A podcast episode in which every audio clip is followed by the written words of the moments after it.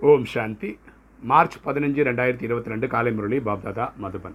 இன்றைக்கு தலைப்பு இனிமையான குழந்தைகளே. உங்களுக்கு தந்தை ஆசிரியர் மற்றும் சத்குரு என மூவரும் ஒருவராக உள்ள தந்தை கிடைத்திருக்கின்றார். ஆகியோர் இப்போது அலைவதை நிறுத்திவிட்டு உண்மையில் உண்மையான வருமானத்தில் ஈடுபடுங்கள். அப்பா சொல்கிறார் இனிமையான குழந்தைகளே. இப்போ நமக்கு வந்து அப்பா வந்து அப்பா டீச்சர் சத்குருன்ற ரூபத்தில் நமக்கு கிடைத்திருக்கிறார். நம்ம வந்து இப்போது பக்தியில் அலைஞ்ச மாதிரி கோயில் கோயிலாக அலைய வேண்டிய அவசியம் இல்லை. உண்மையிலும் உண்மையான வருமானம் எப்படி கிடைக்கும்னா தன்னை ஆத்மான்னு பொருந்தி ஆத்மாவின் தந்தையை நினைவு செய்யும் போது ஆத்மாவில் பாவம் எரிக்கப்படும். ஒரு ஒரு செகண்டுக்கு ஒரு லட்சம் ரூபான்ற வருமானம் நமக்கு கிடைக்கும். இன்றைக்கி கேள்வி புதிய உலகத்தில் ராஜ்யம் செய்ய தகுதி வாய்ந்தவர்களாக யார் ஆகின்றனர்? புதிய உலகத்தில் ராஜ்யம் செய்ய தகுதி வாய்ந்தவர்களாக யார் ஆகின்றனர்? பதில் யார் சர்வசக்திவான் தந்தையிடமிருந்து சர்வசக்திகளை பிராப்தியாக அடைவார்களோ அவர்களை தகுதி வாய்ந்தவர்கள். யார் தகுதி வாய்ந்தவர்கள்னா சர்வசக்திவான்களிடம் சக்திகள் எல்லாம் வாங்கிக்கிறவங்க. தகுதி குழந்தைகளுக்கு குழந்தைகளாகிய நீங்கள் ஆன்மீக போராளிகள். நம்ம வந்து ஆன்மீக போராளிகள். அப்படின்னு என்ன? நம்ம சண்டை போடுறோம் நமக்குள்ளே இருக்கிற விகாரங்களை ஜெயிக்கிறதுக்காக. தந்தையின் வழிப்படி தம்முடைய ராஜ்யத்தை ஸ்தாபனை செய்து கொண்டிருக்கின்ற அப்பா கொடுக்கக்கூடிய ஸ்ரீமத் படி உயர்ந்த வழிப்படி நம்ம சத்தியத்துக்கும் திரையதாயத்துக்கும் போகிற மாதிரி நம்மளை ரெடி ஆக்கிக்கிறோம். யோக பலத்தின் மூலம் நீங்கள் வெற்றி அடையுங்கள் என தந்தை உங்களுக்கு உயர்ந்த வழி கொடுக்கின்றார். ஸோ யோக பலத்து யோகம்னா கனெக்ஷன் என்ன கனெக்ஷன் நமக்கும் ஆத்மாவின் தந்தைக்கும் கனெக்ஷன் இந்த கனெக்ஷன் தான் வெற்றிக்கான வழி. இன்றைக்கி வேற ஒரு கேள்வி இருக்குது எந்த குழந்தைகளுக்கு ஒவ்வொரு காலடி எடுத்து வைக்கும் பொழுதும் வருமானம் சேமிப்பாகிறது?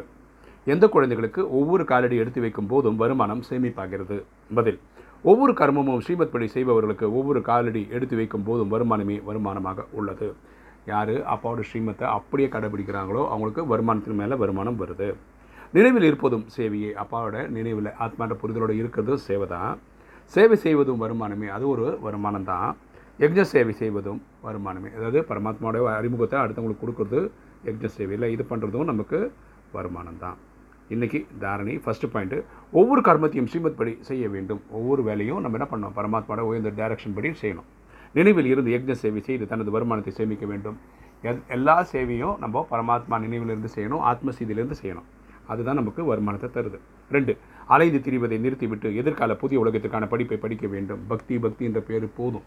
நான் அறுபத்தி மூணு ஜென்மமாக பண்ணிட்டோம். அதை நிறுத்திட்டு இப்போ ஞான மார்க்கத்துக்கு பண்ணுவோம் வருவோம். ஞானத்தை தாரணை செய்து ஞான ஞானேஸ்வரர் ஞான ஞானேஸ்வரி ஆக வேண்டும். ஸோ ஞானத்தை நம்ம தாரணை பண்ணணும். அதில் நம்ம கிங் ஆகணும். வரதானம். அமிர்த வெளியில் தனது நெற்றியின் மீது வெற்றி திலக்கத்தை வைக்கக்கூடிய சுயராஜ்ய அதிகாரி விஸ்வ அதிகாரி ஆகுக அமிர்த வேளையில் தனது நெற்றியின் மீது வெற்றி திலக்கத்தை வைக்கக்கூடிய சுயராஜ்ய அதிகாரியிலிருந்து விஸ்வ அதிகாரி ஆகுக விளக்கம் பார்க்கலாம். தினமும் அமிர்த வேலையை தனது நெற்றியின் மீது வெற்றி திலகம் அதாவது நினைவு திலகம் இட்டுக் கொள்ளுங்கள். டெய்லி அமிர்த வேலை நாலு நாலு முக்காலுக்கு எழுந்து ஆத்மாவின் தந்தையே ஆத்மான்ற புரிதலோடு நினைவு செய்யுங்க. இதுதான் நம்ம இடுற திலகம். பக்தியின் அடையாளம் திலகமாகும். பக்தியில் கூட நம்ம பொட்டு வைக்கிற பழக்கம் இருக்குது இல்லை?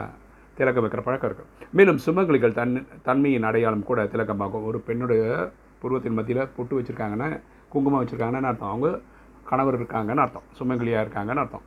ராஜ்யத்தை பெறுவதற்கான அடையாளம் கூட ராஜ திலகம் ஆகும். ஸோ ராஜா ஆகும்போது ஒரு இளவரசனுக்கு போடுவாங்க என்னென்னா ராஜா ஆக போகிறாருன்னு எப்பொழுதுமே ஏதாவது சுப காரியத்தில் வெற்றி அடைவதற்காக செல்கிறார்கள் என்றால் செல்வதற்கு முன்னால் திலகம் இடுகிறார்கள் சரியா? ஸோ யார் ஒருத்தர் ஒரு இதுக்காக போகிறாங்க நல்ல காரியத்துக்காக போகிறாங்களோ வெற்றி அடைஞ்சு வாங்க வீர திலகம் போட்டு அனுப்புகிறாங்க உங்கள் அனைவருக்கும் கூட தந்தையுடன் கூட இருக்கும் சுமங்கலி தன்மை இருக்கும். அப்பா கூட இருக்கிற இருக்க நம்ம நம்ம என்ன நம்ம சுமங்கலி மாதிரி நம்ம வந்து அனாதைகள் கிடையாது. எனவே அவினாஷி திலகம் ஆகும். ஸோ இது வந்து அழியாத திலகம் ஆகும்.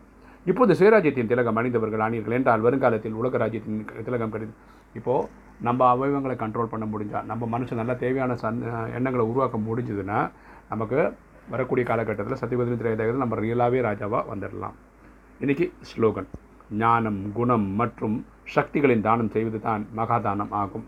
ஞானம் குணம் மற்றும் சக்திகளின் தானம் செய்வது தான் மகாதானம் ஆகும். மகாதானம் என்றது என்னென்ன நமக்கு ம், கிடைக்கிறது ஞானத்தையும் நல்ல நல்ல தெய்வீக குணங்களையும் அஷ்ட சக்திகளையும் அடுத்த ஆத்மாக்களுக்கு கொடுப்பது. ஓம் சாந்தி.